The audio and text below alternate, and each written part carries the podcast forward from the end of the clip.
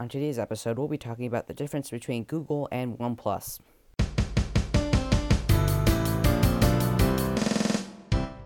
Welcome to 7 Minutes of Tech. Now, Google today has this problem. Well, I criticize Google for this because they're trying to be in uh, the mid range phone area. So, the Google Pixel 5, it's around $700, I think, which is the mid range area, or something around that. And they've also focused on OnePlus 3A or OnePlus 4A.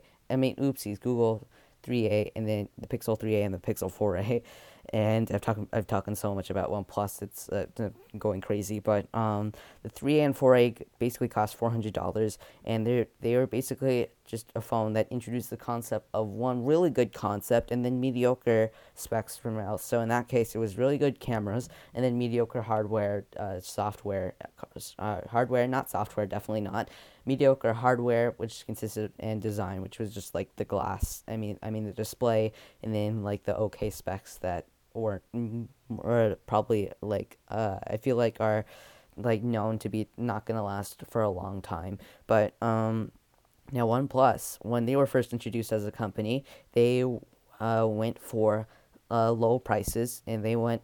They, they I feel like they also introduced that uh, concept where they also kind of went with really good hardware and then okay rest of the stuff like they didn't really like the difference between like with the the Pixel 4a like the camera's really good but the hardware is just like eh but so like there's a big gap while with the One Plus, it was like oh great overall I think. So like great hardware oh, okay cameras like it was just great eh, overall but they really focused on the hardware. But now they kind of done a 180 like they're the most expensive phone they released is I mean the phone that they're going for is the One 9 Pro costing a thousand dollars when like two years ago they were like uh, doing the 7 Pro, which costed like $700. I mean, $669, which was really good. But the issue was that the cameras were not great and they wanted to go for flagship, so they really spent lots of their time just developing cameras and all of that stuff.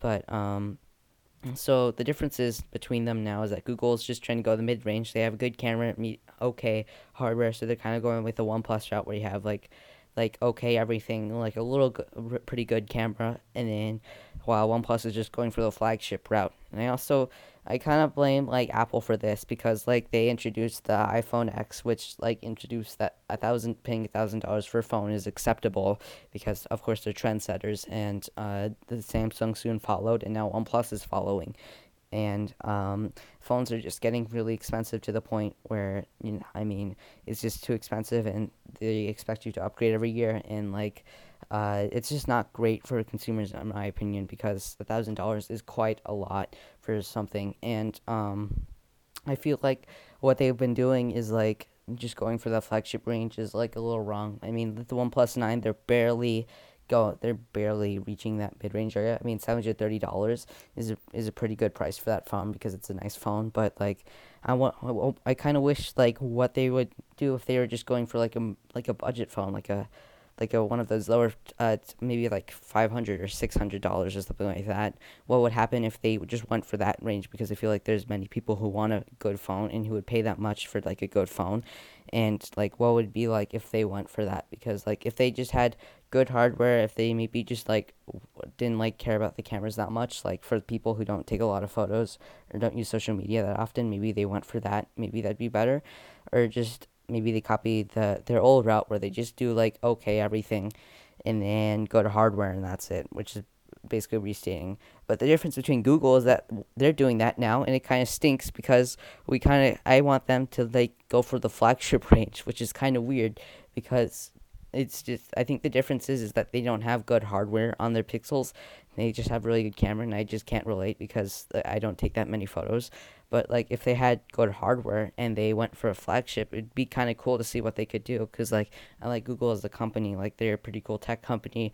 You know, with the um, I'm trying to think the Stadia. I mean, I mean, sure that's kind of cheap, but like they're kind of going into that gaming area. Uh, I'm trying to think of other products they've done. They've also done the Google Glass. Remember that?